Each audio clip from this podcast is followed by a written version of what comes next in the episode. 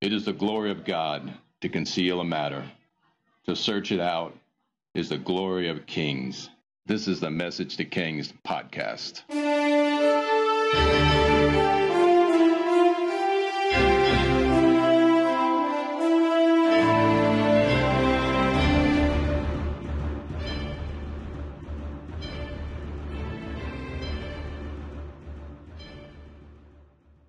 Episode 57 Samson and Delilah. Sometime later, Samson fell in lust. I, I mean, he fell in love with a black widow, I mean, a woman, in the valley of Sorek, whose name is Delilah. Judges 16:5. The rulers of the Philistines went to her and said, See if you can lure him into showing you the secret of his great strength, and how we can overpower him so that we may tie him up and subdue him. Each one of us will give you 1,100 shekels of silver. All right, so the Philistines are frustrated with Israel's champion. They cannot defeat him in battle, and they cannot kill him in an ambush. But they do know that he has a weakness that he loves foreign women. So they persuade a prostitute named Delilah to betray him and his great strength. So they persuade her by offering her something she loves way more than Samson money. Lots and lots of it. 1,100 shekels from each of the five kings of the Philistines. They put together a huge ransom for Samson. We can compare this amount to other Bible betrayals. It's fascinating to look at silver in the Bible. Being a form of currency, yet not as valuable as gold, but clearly it's a monetary system in its own right. Gold and silver are mentioned as well repeatedly as something related to metallurgy or used by the prophets to refer to the refining of the heart that occurs to those who walk with God. But that's the redeemed side of silver. There's an unredeemed side to silver, and while gold's unredeemed side is greed, silver's worse, for it represents betrayal in the Bible. Joseph was betrayed for 20 shekels of silver. Samson was to be betrayed for 5,500 shekels of silver. Elisha would be betrayed by Gehazi, his servant, for two talents of silver. Micah would betray Israel with 200 shekels of silver to make his idol. Haman would betray Israel for 10,000 talents of silver. And above all of these, for the price of a slave. Jesus would be betrayed by Judas Iscariot for 30 shekels of silver. Well, Samson's weakness was women, whom he possibly loved more than God and even himself. So he fell in lust, I mean, love. I said that earlier, didn't I? He fell in love with the Delilah, who loved money more than Samson. Can you see what's going to happen? God's champion loved Delilah, and Delilah loved money more than Samson. It's inevitable, for Samson's sin was going to destroy him. Year after year, he pursued these foreign women, almost like it was his addiction, for he couldn't satisfy his endless desire for these foreign women. Instead of making the mistake of another marriage, he just moves in with his latest girlfriend, a prostitute, and boy, did he find his match with this one. Game over, Samson, now that you've met Delilah. Now we have to set the scene but not too much of it. It's a bit adult, really adult. You've got to think their relationship went on for a while before the Philistines approached Delilah. I mean, Delilah was probably banking and getting lots of treasure and riches from Samson, who was Israel's champion, who probably had lots of money himself, for the people treated him good, just to receive his protection. And if Delilah was a prostitute, he paid her handsomely. So when the Philistines called for her services, they had to offer her substantial coin and she took the bait. So we have to think that Samson was not an idiot. Really, he just he couldn't be that stupid to tell his secret to Delilah. No, it would have to require time and persistence and wearing down of his spirit, and it would require witchcraft, alcohol, and all of her skills of her trade to convince Samson to tell him his great strength secret. It starts simple enough, almost like Samson thinks it's a game and he's above reproach. But what Samson doesn't realize is that Delilah, just like the devil, is not going to play fair. She's got a four pronged attack planned for Samson to learn the secret of his great strength. First, she binds him spiritually. Then, she gets him drunk, defying the second of his Nazarite vows. She ropes him with demonic soul ties. Next, she uses witchcraft and curses him to bring him down and adds to it the final moves of nagging and persistence. And when he was the weakest and worn down by her, he gives in and tells her the secret of his great strength. What's easy to miss here is all the wickedness that Delilah uses to destroy Samson. It's intense, physical and spiritual, and she doesn't play fair. And don't get me wrong, Samson was lured into this trap and he totally fell for it. This is what Solomon said about the adulterous woman. And trust me, Solomon had much experience with this spirit. Proverbs 5 3. For the lips of the adulterous woman drip honey, and her speech is smoother than oil. But in the end, she is bitter as gall, sharp as a double edged sword.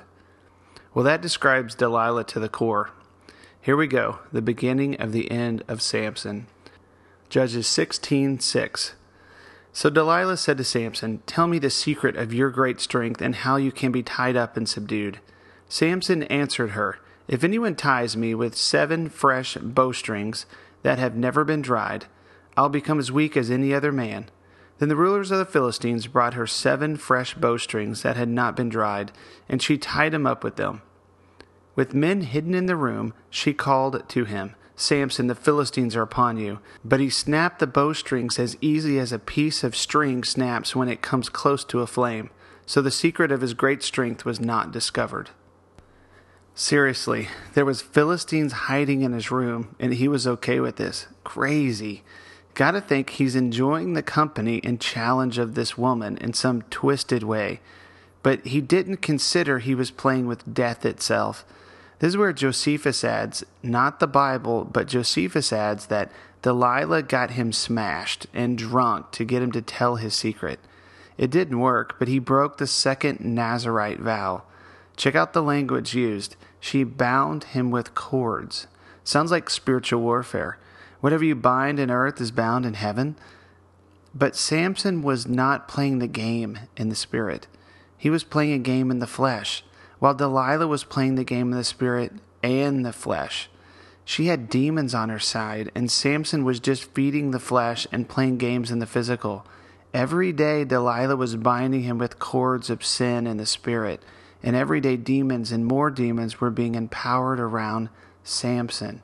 And his power in the spirit was being bound, just as he was being bound with these cords. Here's the second attempt Judges 16:10.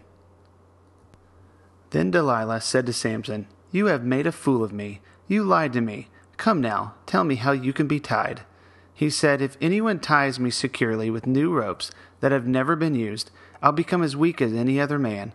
So Delilah took new ropes and tied him with them, and then with men hidden in the room, she called to him, Samson, the Philistines are upon you. But he snapped the ropes off his arms as if they were threads. Gotta see Samson, just having fun with it all. You silly woman. Delilah decides to up her game binding him with ropes, not just cords this time. She was wrapping Samson in the spirit, and he wasn't getting it. Looking at the ropes, what did God say about marriage and sexual relations? Two become one. Delilah was connecting herself to Samson and dragging him down and roping him and not going to release him. She was creating soul ties and strengthening them each time they were together in their sin. Judges 16 13. Delilah then said to Samson, All this time you've been making a fool of me and lying to me. Tell me how you can be tied. He replied, If you weave the seven braids of my head into the fabric on the loom and tighten it with the pin, I'll become as weak as any other man. So while he was sleeping, Delilah took the seven braids of his head, wove them into the fabric, and tightened it with the pin. Again she called to him, Samson, the Philistines are upon you. He woke from his sleep and pulled the pin and the loom with the fabric. Samson truly did make a fool of her here, but this is where he should have bailed. Not that he shouldn't have run earlier, but the game was up because he's now losing his willpower. Yet he didn't know it, for persistence was going to destroy him. There was a tipping point, and Samson was about to hit it. Check out the language. If you look at the King James, it says, She webbed his hair. Webbed like a spider, his seven locks of his hair. All through the Bible, spiders and webs are referred to as a form of witchcraft. Samson was going down. Samson was not getting it. She had bound him through spiritual warfare. She had hooked him and roped him with soul ties through their sexual relationship, and now she was cursing him with their demons and her witchcraft and hurling power at him in the spirit through witchcraft and demonic worship. So when Samson shows the next time, he's toast. I mean, toast, surrounded by demons, bound in the spirit, pulled by soul ties and sin, and demonically cursed. It is no wonder the next scene goes down so badly. Going back to Proverbs 5, check out the next verse. Proverbs 5 5. Her feet go down to death, her steps lead straight to the grave. Isn't that true? She now pulls out her gift of persistence and nags and nags and pulls on him. And check it out Samson had seven cords in his hair. Isn't that cool? Seven dreadlocks in his head for the seven spirits of God, his great strength. But Delilah had bound them and cursed them. The nagging continued until she was wearing him to death. Sounds like another proverb. Proverbs 27 15. A quarrelsome wife is like the dripping of a leaking roof in a rainstorm. And in the end, it is endless persistence that overthrows Israel's champion. Here's the sad part Judges 16:15. Then she said to him, How can you say I love you when you don't confide in me? This is the third time you've made a fool of me and haven't told me the secret of your great strength. With such nagging, she prodded him day after day until he was sick to death of it. So he told her everything. No razor has ever been used on my head, he said, because I have been a Nazarite dedicated to God from my mother's womb. If my head were shaved, my strength would leave me, and I would become as weak as any other man. And when Delilah saw that he had told her everything, she sent word to the rulers of the Philistines, Come back once more. He has told me everything. So the rulers of the Philistines returned with the silver in their hands. After putting him to sleep on her lap, she called for someone to shave off the seven braids of his hair, and she began to subdue him, and his strength left. Then she called, Samson, the Philistines are upon you. He awoke from his sleep and thought, I'll go out as before, and shake myself free. But he did not know that the Lord had left him. Then the Philistines seized him gouged out his eyes, and took him down to Gaza. Binding him with bronze shackles, they set him to grinding grain in the prison. Isn't that awful? She put him to sleep on her lap, then they cut his hair. Then she woke him up, and he couldn't fight himself free, and then they gouged out his eyes. And then, if you can put it all together, she's there with her 5,500 shekels of silver right there as he's blinded. That's gnarly. Now, he's a prisoner in Gaza, grinding grain in the prison now. Isn't it sad that the man who sinned with his eyes and lusted in his heart received the literal consequences of his sin? His eyes, which controlled him, were put out. Blinded and destroyed by sin is the sad moral story of Samson. It's almost like you can hear wisdom echoing through the ages don't let your eyes destroy you. But unfortunately, wisdom is not always listened to, and all through the ages, this story is repeated over and over. But Samson's hair began to grow back, and he began to regain some of his strength. Judges 16:23. Now the rulers of the Philistines assembled to offer a great sacrifice to Dagon their god, and to celebrate, saying, Our God has delivered Samson, our enemy, into our hands. When the people saw him, they praised their God, saying, Our God has delivered our enemy into our hands, the one who laid waste our land and multiplied our slain. Let's talk a little about the Philistines first before we cover the last scene. I need to make a correction. I previously mentioned Baal was the god of the Philistines. That's not true. Their god was Dagon, who was considered the father of Baal. Dagon's a weird deal. He's the Philistines' god. He's a half fish, half man. It's really weird. God's going to deal with the Dagon a lot in the Bible, but then again, it's just part of the family of Baal, so we're still talking about the same demonic family. Just thought I would bring that up. Here's the conclusion of Samson's life.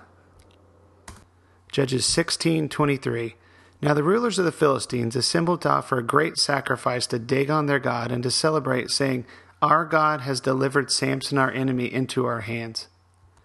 When the people saw this, they praised their God, saying, Our God has delivered our enemy into our hands, the one who laid waste our land and multiplied our slain.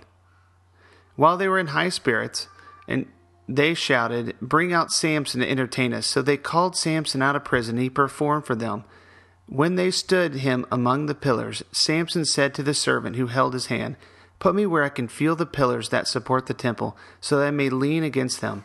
Now the temple was crowded with men and women. All the rulers of the Philistines were there, and on the roof there was three thousand men and women watching Samson perform. Then Samson prayed to the Lord, Sovereign Lord, remember me. Please, God, strengthen me just once more, and let me with one blow get revenge on the Philistines for my two eyes. Then Samson reached toward the two central pillars on which the temple stood.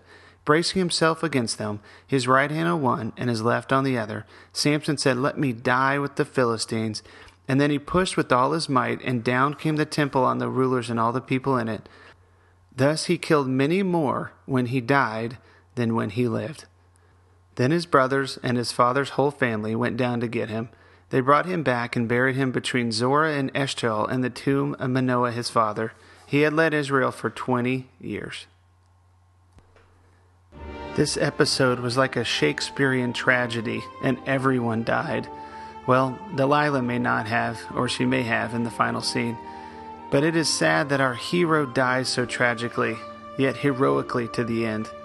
Doesn't just echo the last words of the book of Judges. Judges 21 25. In those days, Israel had no king, and everyone did as they saw fit. So I'm going to in this tragedy, with the warning written by Solomon in Proverbs 5, let it be a sobering reminder of the destructive nature of sexual sin. Proverbs 5. Warning against adultery. My son, pay attention to my wisdom. Turn your ear to my words of insight, that you may maintain discretion and your lips may, be, may preserve knowledge. For the lips of the adulterous woman drip honey, and her speech is smoother than oil. But in the end she is bitter as gall, sharper than a double edged sword. Her feet go down to death, her steps lead straight to the grave. She gives no thought to the way of life, her paths wander aimlessly, but she does not know it. Now then, my sons, listen to me. Do not turn aside from what I say. Keep to a path far from her. Do not go down the door to her house, lest you lose your honor to others and your dignity to one who is cruel. Lest strangers feast on your wealth and your toil enrich the house of another. In the end of your life, you will groan when your flesh and body are spent. You will say, How I hated discipline, how my heart spurned correction.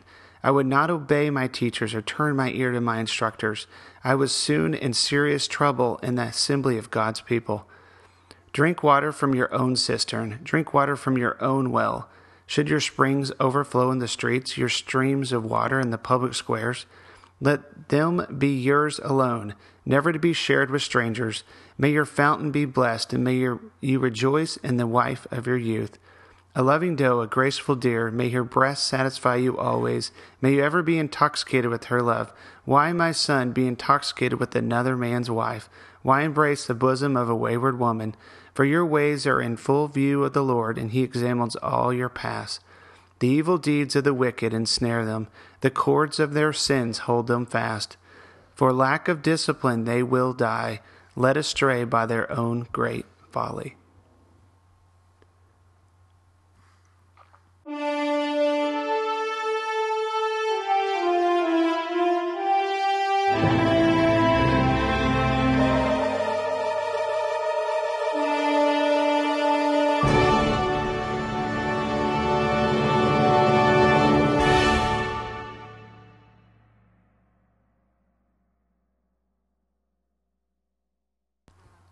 Hope you enjoyed this episode of Message to Kings. Stay tuned next week for a special unabridged history podcast special on King Manasseh.